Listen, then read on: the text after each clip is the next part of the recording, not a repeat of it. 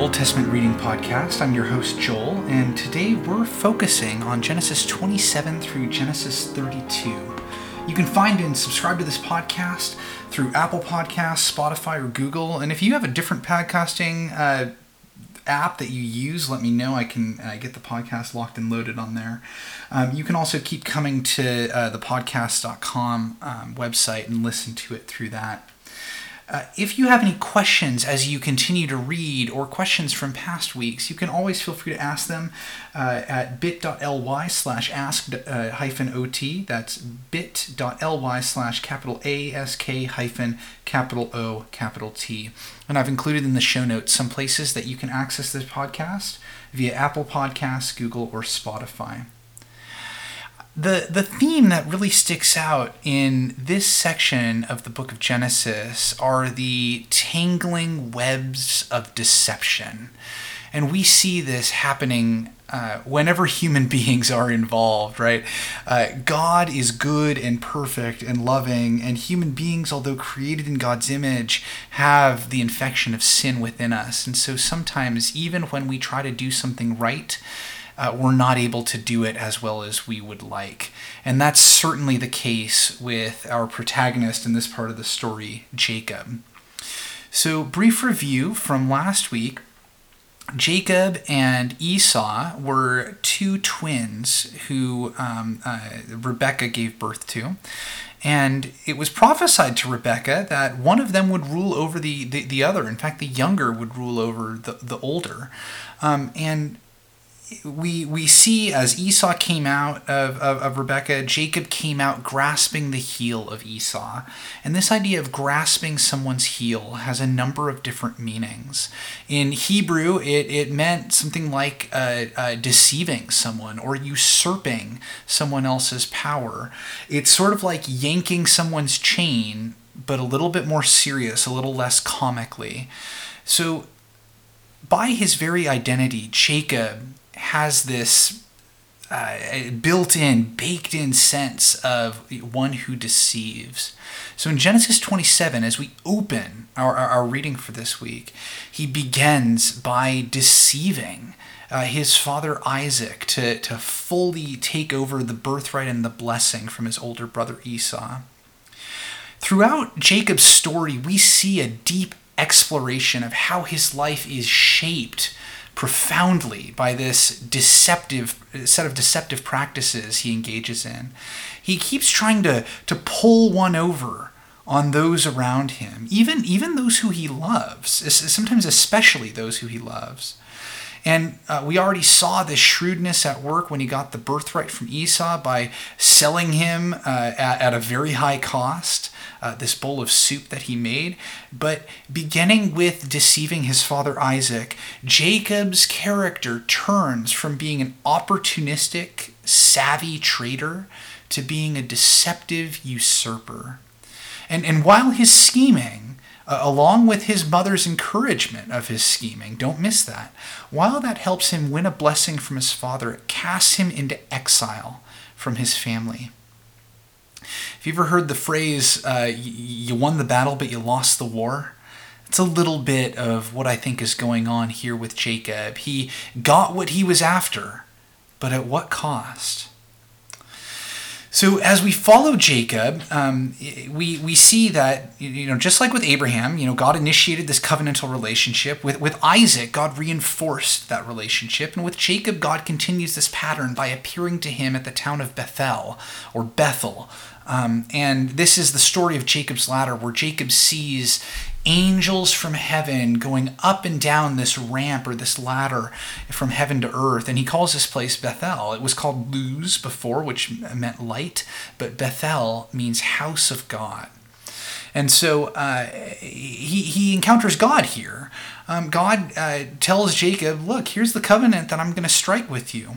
And then Jacob makes this tower uh, to, to remind him, he, he builds this pillar to remind him of God's presence. But then instead of, you know, Abraham and Isaac may have asked for some clarification with God's covenant, but instead of doing that and then ultimately obeying, Jacob puts some conditions on his worship and obedience. He's like, God, if you prove yourself to me in this way, this way, this way, You got me. I'm yours. It's like he's trying to swindle a deal from God.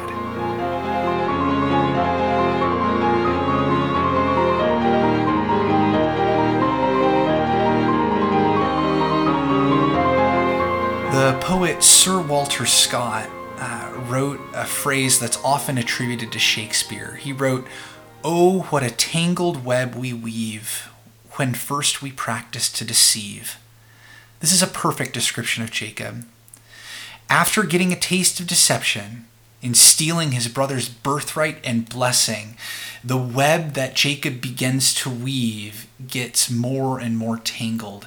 In order to protect this blessing and birthright, he, he leaves his family and goes out to find a, a, a wife among his uh, extended family, um, and then gets caught up in defending you know, his honor with his uncle Laban. And over and over again, in, in, in defending the gains that he has made, uh, Jacob just gets more and more bent. Uh, and, and, and we see this lived out at the very end of, of, of, our reading in Genesis 22, where, or 32, where Jacob's soul was bent and now his body is bent too. He's having to hobble uh, with, with his hip being touched by God. And um, it, it's similar in some respects to uh, to Edgar Allan Poe's The Telltale Heart. Maybe you've heard this story. Uh, if not, uh, you can find a, a copy of it uh, on online in the show notes. But in The Telltale Heart, a man commits a perfect murder, but he's haunted by the idea that the police officers who come to his house to investigate this perfect murder could hear the beating of the dead man's heart and uh, because of this paranoia, he he gives away the whole game, as it were, and admits his guilt to the police. And in the same way, Jacob's entire worldview is colored by his practice of deception. He sees potential for deception in everyone and everything around him. He's always looking over his shoulder, convinced that others are going to try and pull one over on him just the same way as he pulled one over on his brother.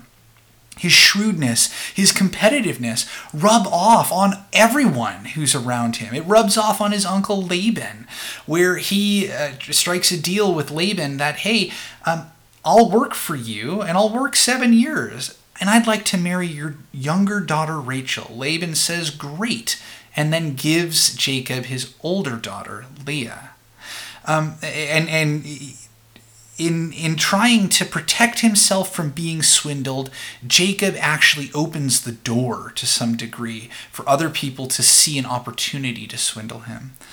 Um, it rubs off not only on his uncle Laban, uh, who also tries to cheat him out of a number of wages, but also on his wives, who begin to see their relationship with Jacob not as you know mutually beneficial for both of them and for their husband, but as a competition where each of them is trying to get a leg up on one another. We'll come back to that in a minute.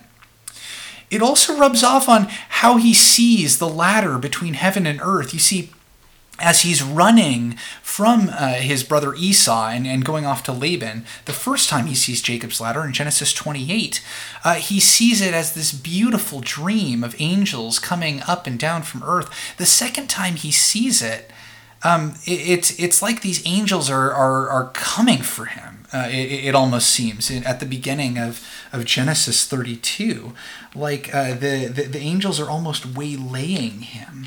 No longer is this you know beautiful. It's more like you know good grief. Um, there's there's there's something going on here. Um, in, in, in my translation uh, at the beginning of chapter 32 it says that messengers of god accosted him that in uh, perhaps your translation renders it a different way but instead of seeing from the outside this beautiful image of heaven and earth coming close together, Jacob is accosted, uh, met in the road, much like he'll be met in the road by his brother Esau in a moment um, in, in chapter 33. But enough about Jacob's ladder. Um, he also not only does does uh, this shrewdness and competitiveness rub off on his uncle Laban, on his wives, on how he sees the ladder, but also in Genesis 32 on on even how he sees God as an adversary to wrestle with and to get one over on. Uh, he desperately wants to win a blessing from this divine figure that he wrestles with. We'll come back to that again in a minute too, but let's sit with Jacob's wives. See, his wives, Rachel and Leah, both are vying for his attention throughout the story from this last week. And they both have certain advantages in this battle that's pitched between them. Uh, one of them, Leah, uh, successfully bears a number of children for Jacob. She ends up bearing him six sons herself, uh, along with one da- daughter named Dinah. Um, she also bears him uh, two sons through her slave Zilpah. And um, so Leah's got this advantage where uh, she's able to, to have his kids, but the other wife, Rachel, holds Jacob's heart. And there's a clear dysfunction here. This dysfunction is fleshed out in a few ways. The first way, you know, Leah sends uh, Reuben off to go pick some mandrakes. They were considered an aphrodisiac, uh, excuse me, not an aphrodisiac at that time, but but something that would increase fertility. And so Reuben comes back with these mandrakes uh, gives them to Leah, and and Leah uh, uses them, uh, gives them to Rachel, and basically tells her, "Look, if I give these to you, then um, I need for you to let our husband know that he has to come uh, sleep with me tonight." And it seems as if uh, Jacob had sort of stopped having uh, marital relations with Leah because. Um, he loved Rachel. And even though Leah was bearing him sons, um, he didn't really love her. She had fulfilled her purpose to him. There's a deep dysfunction here. That's not how a husband ought to treat his wife. We also see this dysfunction in how um, both wives send their slave girls in to have children with Jacob uh, on their behalf. Uh, this mirrors Abraham sending, uh, uh, excuse me, Sarah sending Tamar in, or Hagar in, excuse me, I'm getting names confused. It mirrors Sarah sending Hagar in to Abraham so that Hagar could have a child on Sarah's behalf. Um, and this is something where no matter how the slave girls felt about this, no matter how Bilhah and Zilpah felt about this, they were forced into bearing children with their master's husband. And this is also not how good, faithful, God honoring people are going to treat members of their household. This isn't, this is not good. So, eh, not only is there dysfunction here that's present, this dysfunction is going to lead to hostility among Jacob's sons later.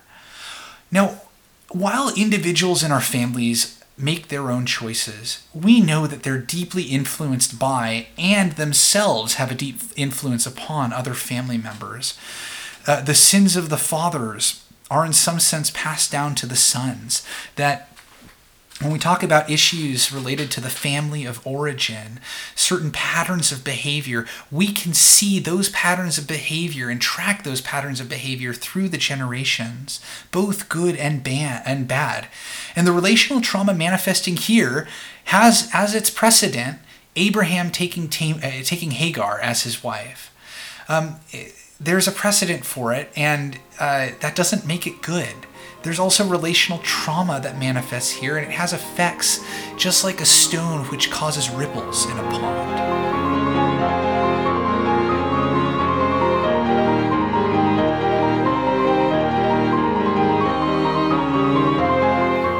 Now, at the end of our narrative, uh, in Genesis 32, Jacob receives a new name.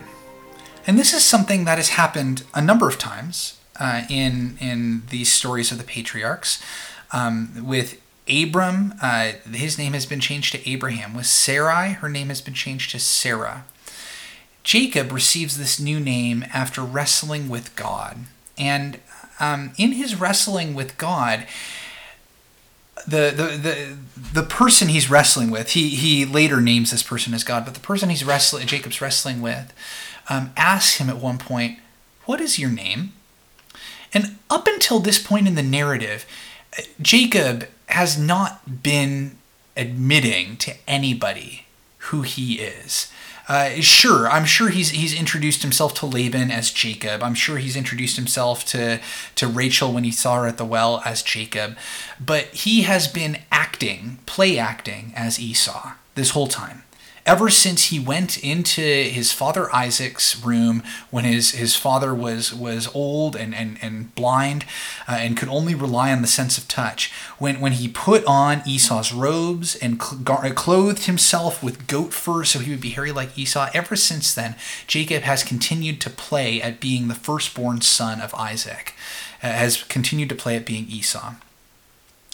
But only only when he wrestles with God does he stop pretending to be Esau, the firstborn, and begin to acknowledge his identity as Jacob. In acknowledging his identity as Jacob, he has to acknowledge all that comes along with this. The first step to recovery, remember, is admitting you have a problem. And, and in acknowledging his identity as Jacob, Jacob is naming the fact that he is a heel grabbing, deceptive usurper. And this is this has got to be a hard thing for anybody to admit. And when he acknowledges this, only then does God name him Israel as the one who has striven against God and against human beings and has overcome. However, unlike the change of name from Abram to Abraham, from Sarai to Sarah, where every time before this name change they were referred to as Abram and Sarai, every time after that its name change, they're referred to as uh, Abraham and Sarah. Here, um, does not mark a turning point for Jacob. He continues to be named Jacob throughout the rest of the narrative, sometimes also Israel. I think that's because he hasn't been fully honest with himself about who he is. He has moments of honesty about who he is, but he continues to deceive and continues even to deceive himself about the deceptions that he's wreaking upon other people. I wonder if you're familiar with that sort of pattern of behavior, where the, the sin that, that you tend to inflict on others, you also tend to inflict upon yourself. And what we can learn, I think, from the story of Jacob here is that we can be honest with ourselves. We can be honest with God. And in fact, for the sake of our own spiritual health and the health of our families, we need to. We don't have a choice. So if we struggle with deception, let's start being honest about it, at least to ourselves and at least to God, because otherwise, we're going to be tangling the same webs of deception that our forefather Jacob did with his family and among his children. That's all for Genesis 27 through 32. Next week, we'll be looking at Genesis 33 through 38. And it is my prayer that God will bless you in your reading of Scripture.